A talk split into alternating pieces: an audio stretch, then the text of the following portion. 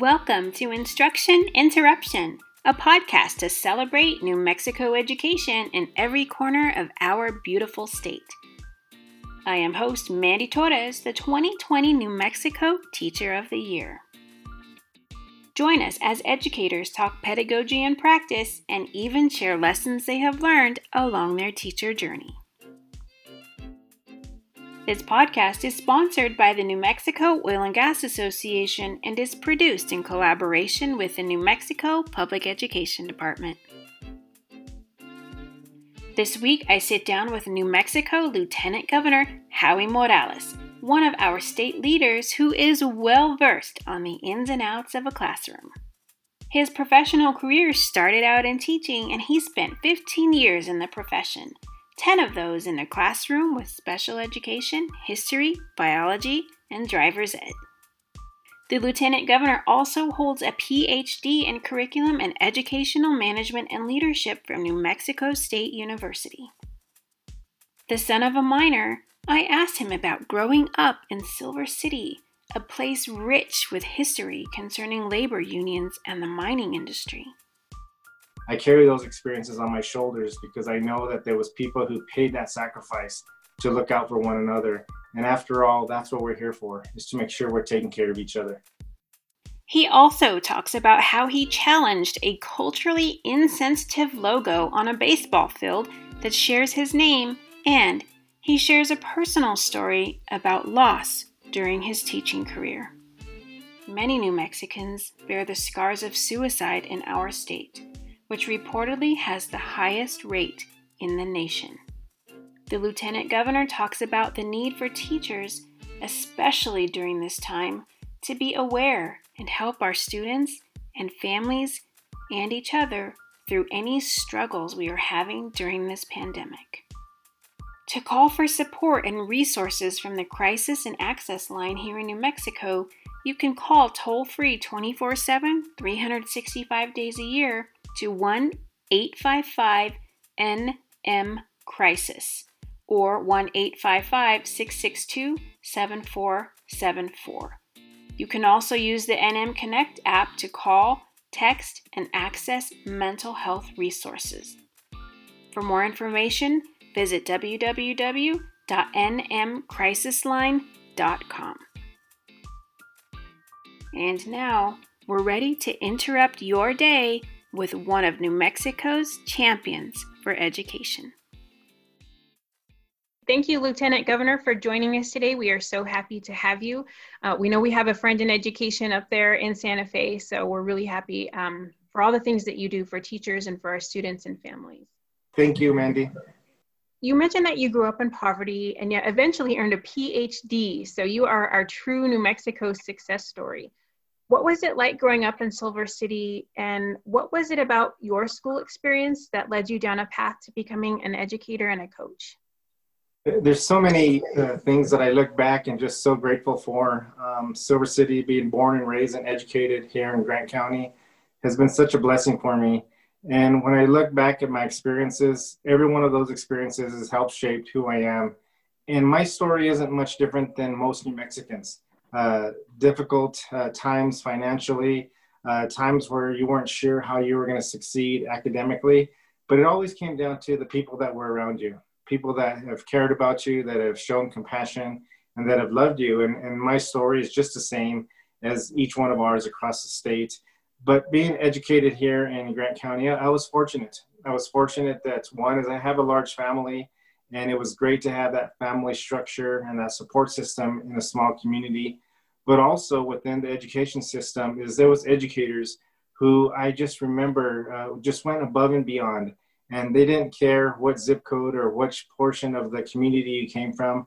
They wanted to help you succeed and they were there to participate to be involved and to show the opportunities for student engagement. And ultimately that's what drove me into the field of education was the academic piece as for one, but also the engagement opportunities, the clubs, the activities, the sports, all those coming together wanted to make sure that uh, I was a part of the educational process and helping students shape their lives just as my life was shaped by many others. And you went into special education. What drew you into special education? One is just the, the need that was there, um, looking to see going into education um, where there was a huge need and helping students in the most impactful way um, was one area. Also, though, is when you look and see the people that have been around you um, that were showing strong uh, points of leadership. I can remember Dr. Richard Rodriguez, a university professor, who encouraged me to go into special education and shared the reasons why. And I'm so glad that I did that because I think that the way that it's not only shaped my students' lives, but also had an impact on my own life is something that I look back and regardless what position that I may hold presently or uh, at any time, that work in the special education department really had a huge impact. Yeah, and it's it's just amazing that we still we're still in the situation where we still need special education teachers so badly. Um, so hopefully more people will hear your story and, and you'll inspire more people to go into that field as well. So I wanted to ask you, there's a 1954 movie about where you grew up called Salt of the Earth. So um, if people don't know, the movie is about women striking in support of miners in that area and really about equality um, for Mexican Americans. How influential was that strike your family, as you mentioned that your father was a miner? On many levels, and that story is just as true today as it was way back when the movie was was put out, and the experiences that were shared by many in our community. Um, my father working in the mines and knowing how impactful that was when we had uh, brothers and sisters of the labor movement of the unions. There was Steel Workers 890 uh, who would come in whenever there was layoffs that took place or even strikes. I can remember them coming in with boxes of canned goods so that way we can have a Thanksgiving dinner. Those are things that uh, you'll never forget. And when you look and see what the whole story of Salt of the Earth and what that meant, that has had a significant impact on shaping what I do today. Um, because the story goes that while those miners were out there uh, picketing and fighting for equal rights, safety, and work conditions, um, they thought that they were going to put an end to that by putting these miners in jail and be done with with the protests. But it was the strength of the women, the strength of them going to the picket line, taking their children there to keep the dream going. And so those kind of things, whenever I stepped into a role as Grant County Clerk or stepped into the role as State Senator, and even now as Lieutenant Governor, I carry those experiences on my shoulders because I know that there was people who paid that sacrifice to look out for one another and after all, that's what we're here for, is to make sure we're taking care of each other. Yeah, it was such an inspiring story. I just love that movie. Like afterwards, you just feel like you want to go out and fight every fight that there is. Uh, yeah, just an amazing story down there. Um, so let's move to out to Cobre. You have a baseball stadium named after you.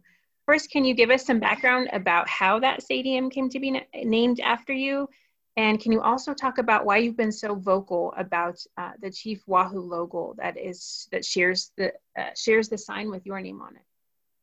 Yeah, absolutely, Mandy. Um, you know, my experiences again, like I said, shaped by the earliest ages of, ed- of education was activities and athletics drove my academics, and um, and that was the reason, as I stated, that I wanted to go into the field of education to help connect life and the academics with the students' interest, in this case being athletics and baseball. Um, having an opportunity to play baseball at the college level and carrying what I learned forward into the high school setting was just a blessing. And what better place than to be a head coach at Cobre High School, um, one of the most um, uh, um, traditioned baseball programs in the state of New Mexico.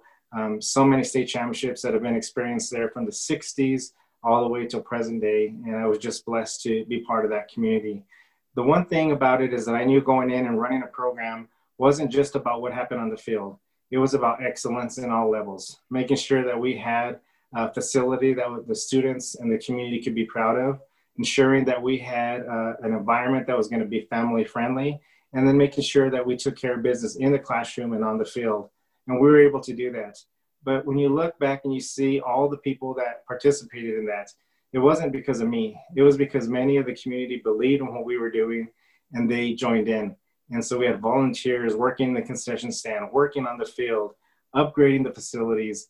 Those type of things really lent itself to a community of champions and a tradition of champions and, and very grateful for that. So what we did on the field was one thing, but what we did off the field was something even more special and at the time when I had got elected state senator, just had had my my daughter uh, was born. I knew it was going to be difficult to continue on the pathway of being a, a high school baseball coach.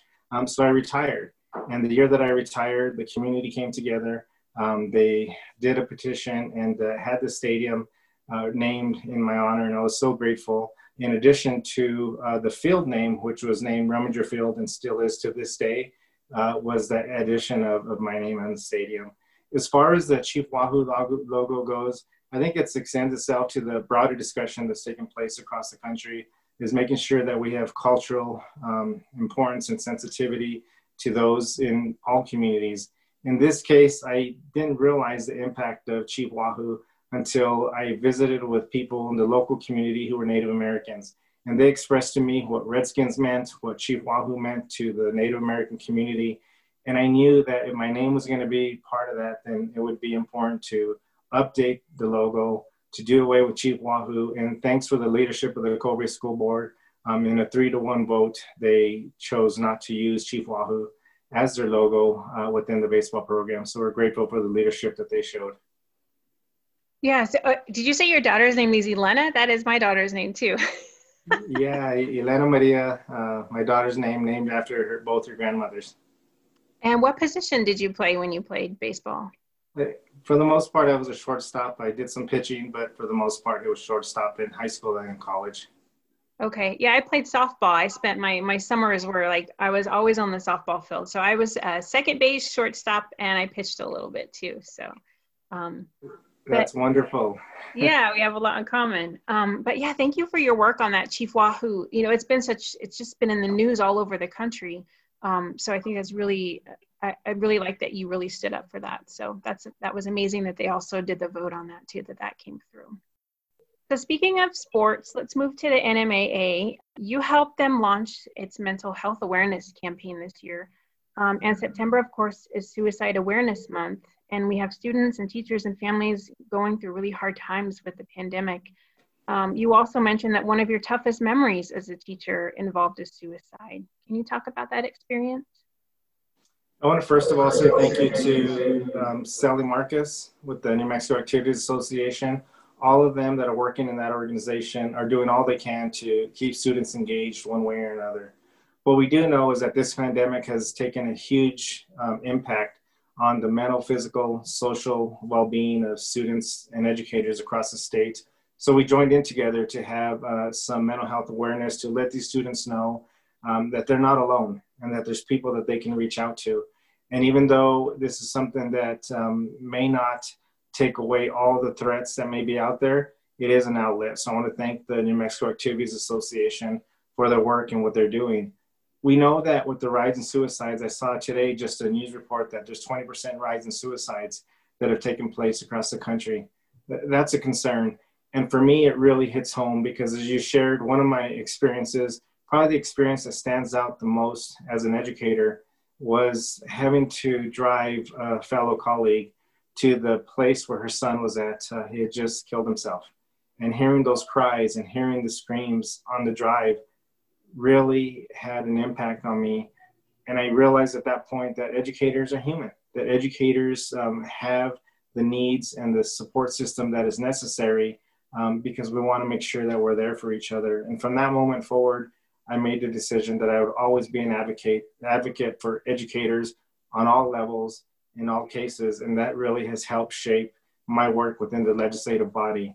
Um, it was difficult, but at the same time, I'm grateful that uh, God put me in a position to um, be there of service for my fellow colleague.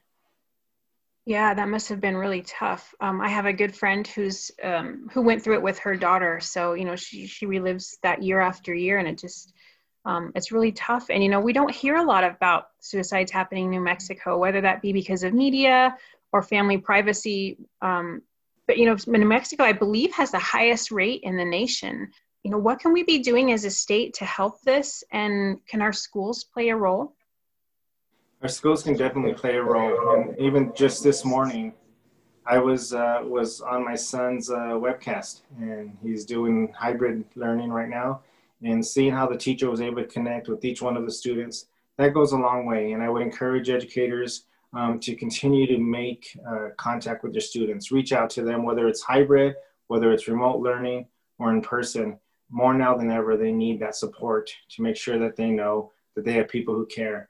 And I think that as schools continue to look for ways to reopen, that we also re- recognize that while the academic piece, the math, the science, the reading, all those are extremely important, so are the social emotional needs. And to pay attention to that and to ensure that we have every opportunity for the students to engage in helping grow those aspects, I think that that's going to be so instrumental, not only now in a time of COVID, but especially when we come out of this. Yeah, it's that's definitely tough. Um, let's move kind of to uh, policy here. Um, how have the teacher in you and you as the lieutenant governor clashed, or or have they um, in your work that you've done in regard to guidance and and policy during the pandemic?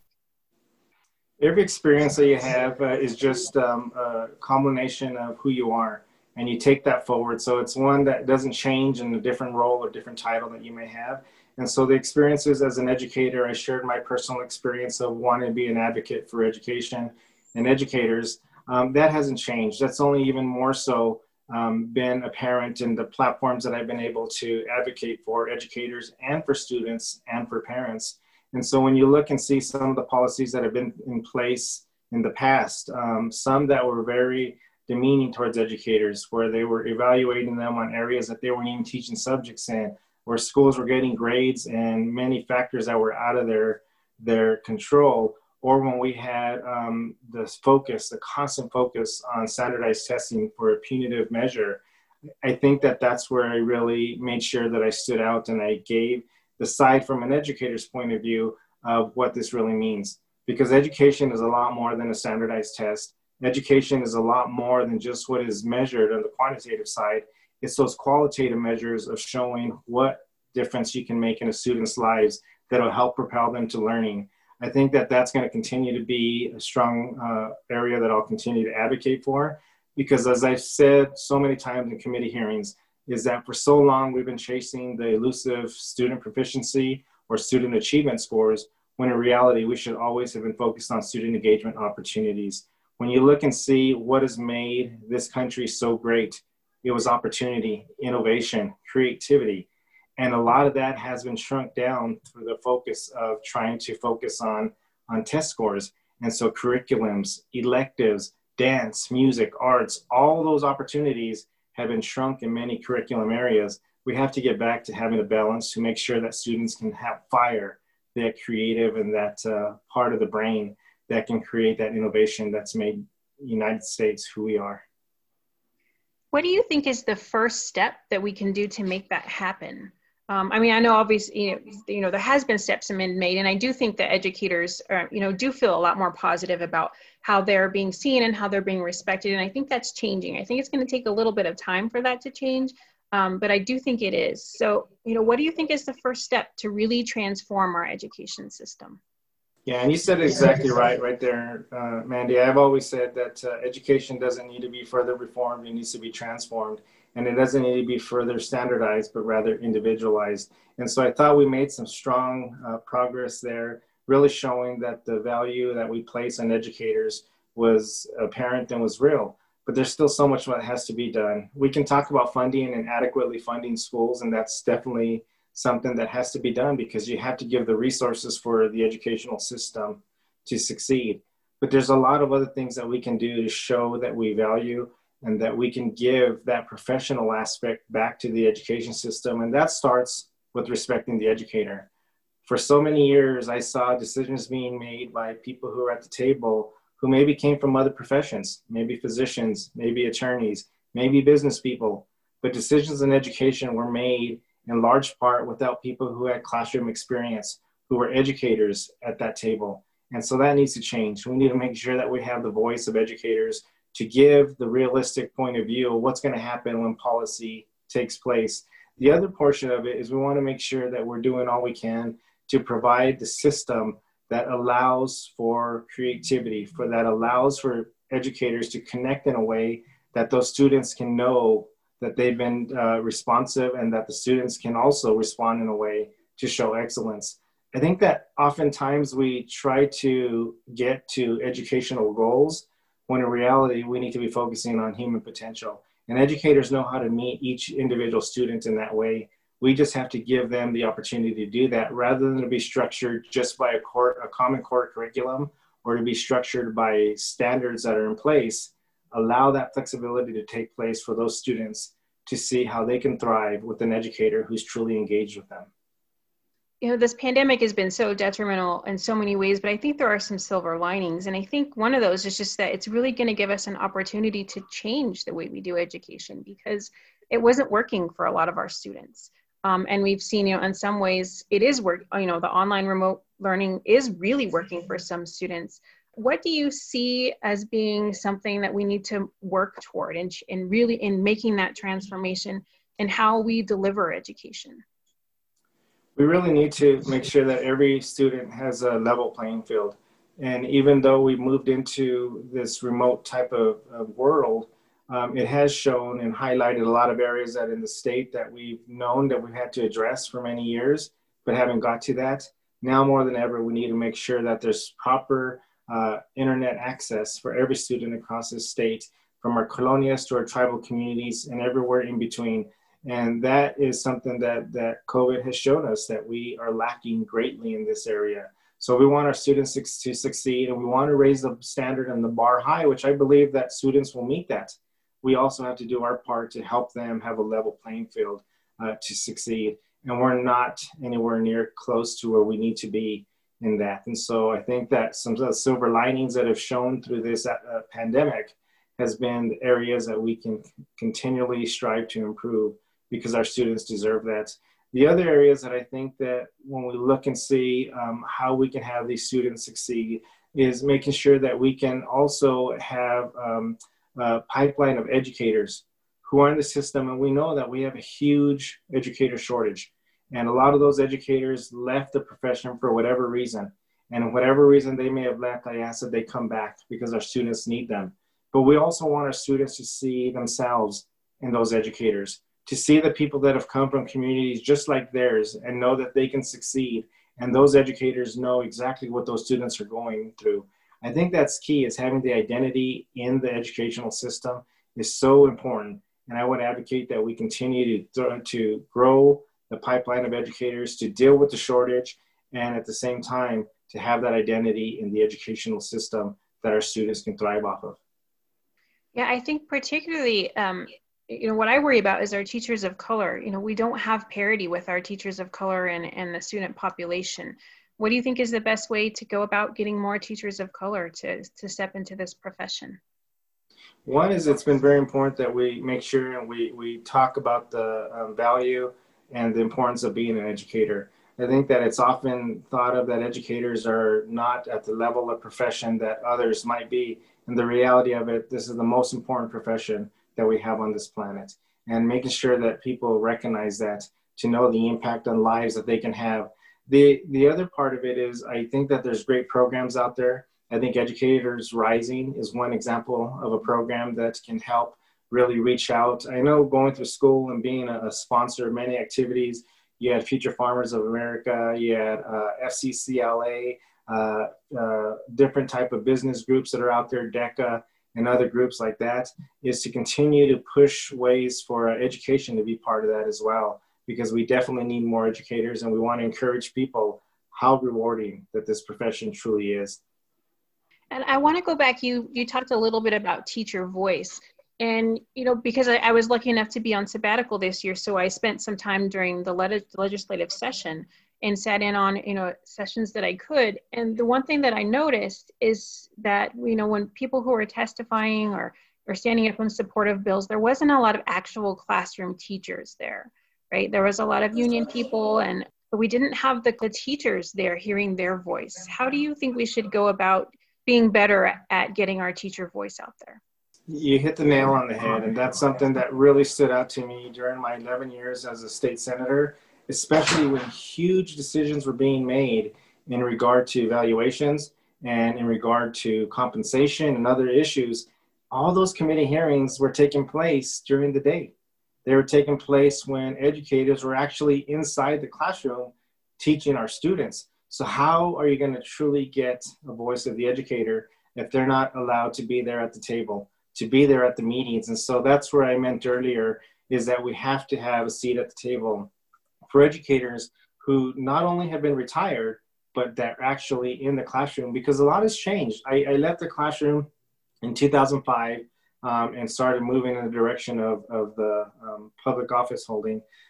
But a lot has changed since then.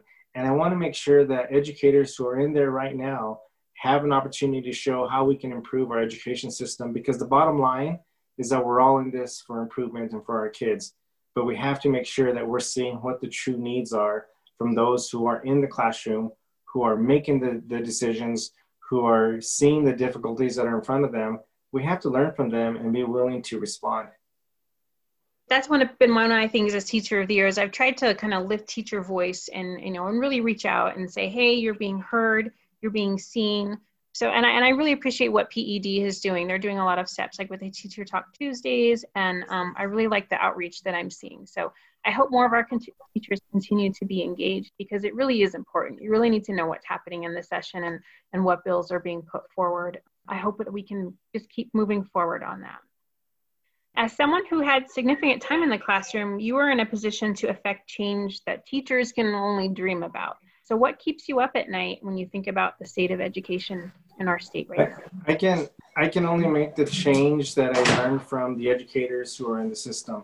They're they're my um, my go-to people. They're the ones that I listen to uh, when I have questions and when I ask what's working, what's not working. So I, I do appreciate the trust that educators have placed in me in our discussions um, during my time in, in the legislature. Um, when you look and see the potential that we have it, it's huge. And what impact that we can have uh, together is going to be significant. Now, I've always believed in having a second to none attitude. And we've heard for so many years that New Mexico is always at the bottom of the list. Well, we need to change that. We need to make sure that we can recognize that New Mexico can be at the top of any list. But we have to make sure we have the strategies of collaboration, communication, and the willingness to make the changes that are necessary. And I think this is an opportunity that COVID has given us how we can reimagine how we can deliver, how we can look at education in a different way. And this is an opportunity that we have to show the rest of the country what we can do. All right, that's all the questions I have for you, Lieutenant Governor. Did you want to add anything else? Any messages for teachers or educators out there? I just like to close in saying that I know educators across the state, parents as well, and students, they, they feel uh, very overwhelmed they feel like they uh, have so much to do and that there's so much that has to be learned, whether it's through technology uh, or living in the world that we're living in right now. My advice to those educators um, who are feeling that they're overwhelmed or feeling that they may not, may not be making a difference is to recognize that they are making a difference.